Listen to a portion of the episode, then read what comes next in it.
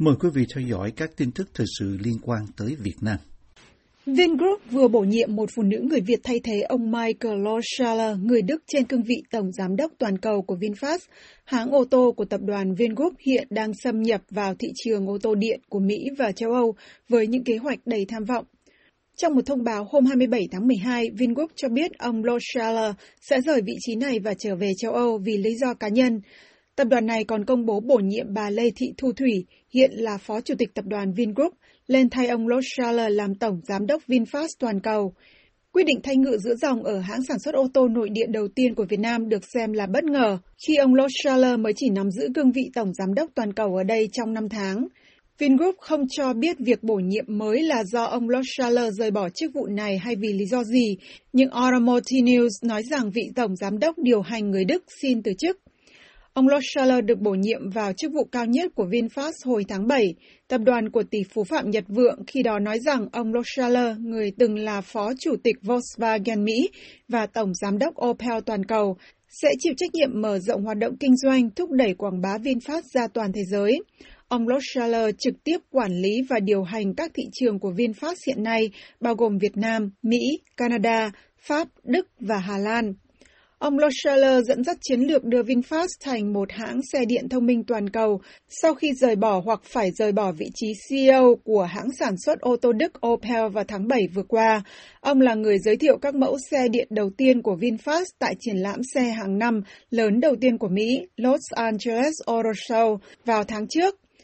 Thông báo hôm 27 tháng 12 về việc đưa bà Thủy lên thay thế trên cương vị Tổng Giám đốc toàn cầu của VinFast, trích lời ông Loschler nói rằng ông rất vinh dự khi được công hiến công sức và làm việc cho VinFast trong thời gian vừa qua. Ông nói VinFast đang trên hành trình trở thành thương hiệu xe điện thành công trên toàn cầu và tôi chúc VinFast mọi điều tốt đẹp trong tương lai.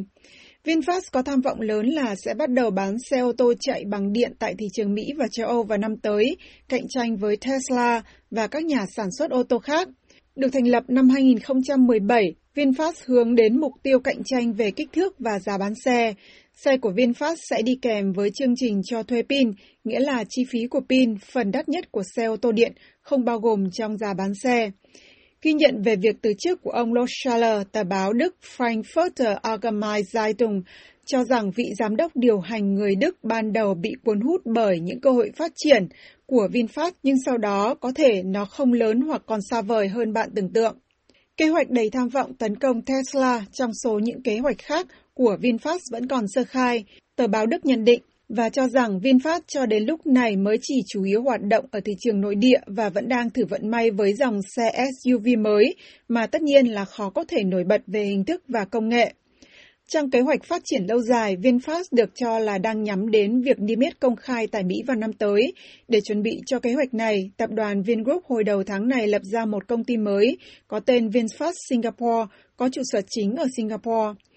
Theo thông báo của Vingroup, vị tổng giám đốc toàn cầu mới người Việt của VinFast, bà Thủy, với nhiều năm kinh nghiệm nắm giữ ở các vị trí quản lý khác nhau, được kỳ vọng sẽ là nhân tố thúc đẩy nâng tầm VinFast thành thương hiệu toàn cầu, cũng như sản phẩm xe điện thông minh VinFast sẽ được khách hàng quốc tế đón nhận. Vụ việc một bé gái 8 tuổi mới đây bị tình nhân của bố bạo hành đến chết ở Việt Nam đang gây phẫn nộ trong công chúng và trong đó nổi lên những tiếng nói cho rằng vụ này càng cho thấy cần phải phổ biến nhiều hơn về nhân quyền trong trẻ em cũng như trong toàn dân. Các báo Việt Nam cho biết hôm 28 tháng 12 rằng công an quận Bình Thạnh, thành phố Hồ Chí Minh bắt tạm giam và khởi tố một phụ nữ 26 tuổi có tên Võ Nguyễn Quỳnh Trang với cáo buộc hành hạ người khác Trước đó, hôm 22 tháng 12, bà Trang bị một số người khác tố cáo đã đánh đập đến chết một bé gái 8 tuổi là con của người đàn ông 36 tuổi đang chung sống như vợ chồng với bà ta. Báo chí trong nước dẫn lại lời của các nhân chứng tường thuật rằng vào chiều ngày 22 tháng 12, họ nghe tiếng cháu la hét bị đánh tại căn hộ mà nơi cháu sống cùng với bố và bà Trang. Các nhân chứng cho biết thêm rằng có những dấu hiệu cho thấy là cháu bị hành hạ nhiều lần trước đó. Tin cho hay vào tối cùng ngày, Cháu bé được đưa đến bệnh viện nhưng cháu đã chết trước khi đến nơi. Kiểm tra thi thể, bác sĩ ghi nhận cháu bé có những vết thâm bầm lớn ở khắp nơi trên cơ thể. Ngoài ra còn có vết thương được khâu vá mờ cũ trên vùng mặt. Từ những vết thương đó, cơ quan chức năng nghi vấn là cháu bé đã bị đánh đập dẫn đến tử vong, báo tuổi trẻ cho biết. Trên mạng xã hội tràn ngập những lời lên án của công chúng nhằm vào bà Võ Nguyễn Quỳnh Trang. Họ sử dụng các từ như tàn nhẫn, dã man, ác thú để nói về bà. Nhiều người chỉ trích nặng nề người đàn ông là bố cháu, đồng thời là nhân tình của bà Trang. Họ cho rằng ông này cũng phải bị truy tố hoặc là vì đã tiếp tay cho bà Trang, hoặc là đã làm ngơ không tố giác tội phạm. Một luồng ý kiến khác không kém phần đáng chú ý, chỉ ra rằng xã hội Việt Nam là môi trường dung dưỡng bạo lực, trong khi con người dường như ngày càng rừng rưng và vô cảm với nhau. Cũng đưa ra ý kiến về vụ việc đang gây đau lòng lẫn căm phẫn, nhà báo kỳ cựu Huỳnh Ngọc Tranh lưu ý đến sự cần thiết phải phổ biến hiểu biết về nhân quyền cho toàn dân và giáo dục nhân quyền cho trẻ em. Viết trên trang cá nhân có gần 100.000 bạn bè và người theo dõi. Ông Tranh, người cũng nổi danh là một nhà hoạt động vì tiến bộ xã hội, nêu lên thực tế rằng ở nhiều nước khác, trẻ em được dạy về nhân quyền từ tuổi học mẫu giáo. Quyền cụ thể và đầu tiên mà các em được dạy là quyền không bị làm đau đớn và không làm đau đớn người khác, rồi từ đó nâng cao lên, không ai có quyền đụng chạm đến cơ thể của em gây ra đau đớn kể cả bố mẹ, ông Tranh viết. Ngoài ra, các em cũng được dạy cách kêu cứu tới những người phù hợp khi cần thiết. Dưới góc nhìn của ông Tranh, cháu gái 8 tuổi vừa bị đánh chết ở thành phố Hồ Chí Minh đã không được dạy về quyền làm người và cách bảo vệ quyền làm người của mình, rốt cuộc đã trở thành một nạn nhân. Ở phía ngược lại, bà Trang cũng không được dạy về quyền làm người từ bé nên đã thản nhiên xâm phạm cơ thể của cháu bé mà không thấy sai, ông Tranh đưa ra quan sát. Về bố của cháu bé xấu số, nhà báo Kỳ Cựu đưa ra nhận xét rằng người đàn ông đó từ bé đã không được dạy về nhân quyền, lớn lên và làm việc trong một xã hội mà nghe nói đến hai chữ nhân quyền như nghe về điều gì húy kỵ ghê gớm lắm, nên không hiểu một điều rất cơ bản là không có quyền làm đau con mình và không cho ai được phép làm đau con mình. Khái quát về tình hình Việt Nam nhìn từ vụ việc cụ thể, nhà báo và nhà hoạt động Huỳnh Ngọc Tranh viết, nhân quyền thì giấu đi, luật pháp thì bưng bít những điều tiến bộ mà thế giới buộc phải ghi vào. Thảm cảnh vẫn tiếp tục xảy ra cho người Việt Nam là điều không thể tránh khỏi.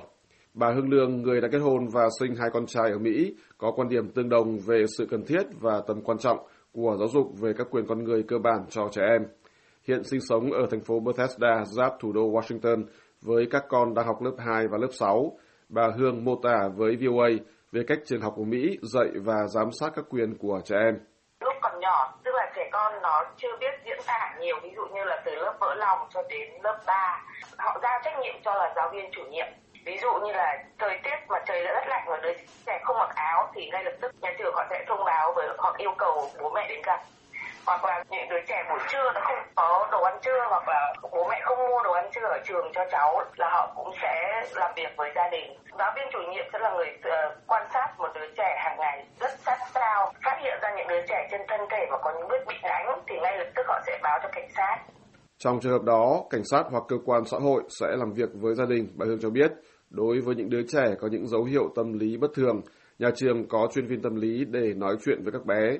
Bà Hương nói tiếp về cách mà nhà trường cung cấp kiến thức về các quyền cho các cháu ở độ tuổi lớn hơn và đã biết biểu đạt ý kiến. Từ lớp 3 trở đi là các cháu đã được giáo dục bằng hình ảnh. Các cháu luôn được giáo dục về cách tiếp cận với người lạ hay là khi nào thì nên thông báo cho cô giáo biết nếu như mà các cháu ở nhà bị đánh đau này hay là bị ai đánh.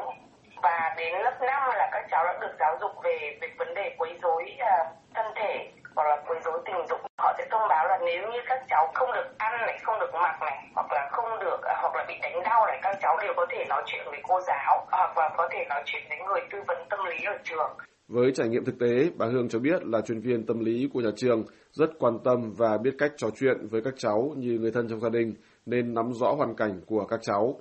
Còn tại khu dân cư, mặc dù bà Hương chưa từng thấy cảnh bạo hành trẻ em đến nỗi hàng xóm hay nhà chức trách phải can thiệp, nhưng bà từng trực tiếp thấy việc một người quát tháo con và ngay lập tức có người hàng xóm bày tỏ bất bình về hành vi đó, đồng thời dọa báo cảnh sát.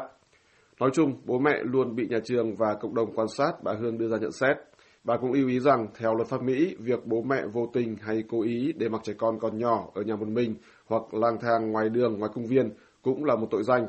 Trách nhiệm của người lớn phải bảo vệ con là rất cao, bà Hương cho biết. Bà nói thêm rằng đa phần người lớn ở Mỹ đều tự nhận lấy trách nhiệm bảo vệ một đứa trẻ. Nếu họ không trực tiếp can thiệp, thì họ lặng lẽ báo cảnh sát, vẫn lời bà Hương. Khái quát về luật pháp Mỹ đối với các hành xử của cha mẹ khi dạy con cái, bà Hương nói. Hình thức dạy con mà ví dụ tổn thương trên thân thể của cháu bé như vậy là cha mẹ phạm tội. Luật ở Mỹ họ rất rõ ràng. Tôi nghĩ ở Việt Nam thì cần phải phân định nữa cái quyền của cha mẹ cũng như là quyền của các con dạy con ở mức độ nào thì chắc là mới ngăn chặn được cái nạn bạo hành trẻ con ở trẻ em Việt Nam.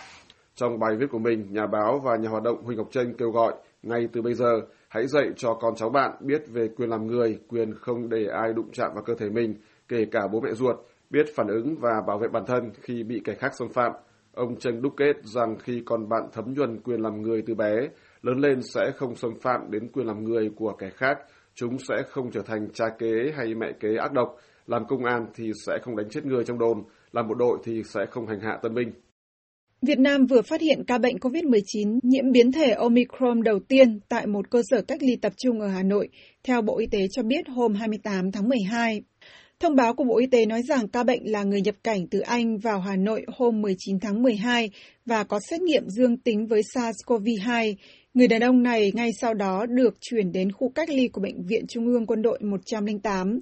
Mẫu xét nghiệm của người bệnh này được chuyển đến khoa sinh học phân tử của bệnh viện để giải trình tự gen, với kết quả ban đầu là nghi ngờ nhiễm biến chủng Omicron. Theo Bộ Y tế, do biến chủng Omicron chứa đến 36 đột biến trong gai protein, nên bệnh viện tiếp tục lấy mẫu và giải trình tự lại cho bệnh nhân hôm 21 tháng 12. Kết quả cuối cùng khẳng định bệnh nhân nhiễm biến chủng Omicron.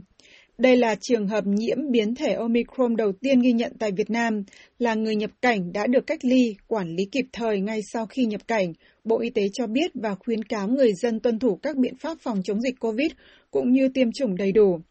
Trước đó một ngày, hôm 27 tháng 12, Sở Y tế thành phố Hồ Chí Minh đã lên tiếng bác bỏ thông tin cho rằng một ca nhiễm biến chủng Omicron được phát hiện tại một bệnh viện trong thành phố. Theo tuổi trẻ, Sở Y tế thành phố lên tiếng sau khi mạng xã hội lan truyền thông tin về việc bệnh viện FV phát hiện một bệnh nhân nam dương tính COVID với biến thể đang lây lan nhanh chóng qua xét nghiệm bằng kỹ thuật RT-PCR. Tuổi trẻ trích lời giám đốc truyền thông của bệnh viện FV Lệ Thu cho biết giấy xác nhận lan truyền về bệnh nhân dương tính với biến chủng Omicron từ bệnh viện này là giả mạo.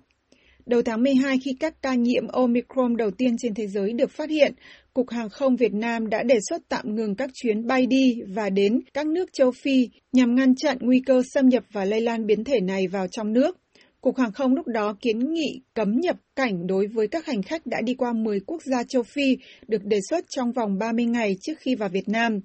Cục cũng đề nghị Bộ Y tế tăng cường công tác cách ly y tế để đảm bảo 100% hành khách quốc tế đến từ các quốc gia xuất hiện biến thể Omicron phải cách ly y tế khi nhập cảnh. Truyền thông trong nước không cho biết các đề xuất này đã được áp dụng hay chưa. Việt Nam từ chỗ là quốc gia có tỷ lệ tiêm phòng COVID thấp nhất trong khu vực, giờ đây đã có độ bao phủ vaccine vượt mức mục tiêu của Tổ chức Y tế Thế giới WHO. Thống kê của Bộ Y tế cho thấy có 79% người dân ở Việt Nam đã tiêm ít nhất một liều vaccine phòng COVID-19 và tỷ lệ bao phủ đủ vaccine liều cơ bản là 66% tổng dân số. Trong khi đó, mục tiêu mà WHO đề ra đến hết năm 2021 là 40% dân số mỗi quốc gia được tiêm vaccine phòng COVID. Với tỷ lệ tiêm chủng cao, Việt Nam dự kiến sẽ mở lại đường bay thương mại tới những nước không chế dịch bệnh tốt bao gồm cả Mỹ vào ngày 1 tháng 1 năm 2022. Tuy nhiên, với việc xuất hiện của biến chủng Omicron được cho là có tốc độ lây lan mạnh hơn biến thể Delta trước đây, không rõ kế hoạch nối lại các đường bay thương mại thường lệ và xem xét không cách ly tập trung người nhập cảnh, nhất là người Việt sinh sống ở nước ngoài muốn về Việt Nam dịp Tết Nguyên đán, có được áp dụng vào đầu tháng tới hay không.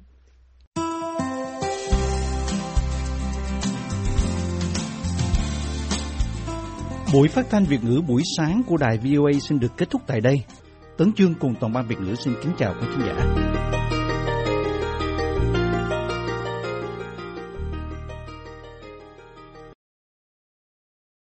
This program has come to you from the Voice of America, Washington.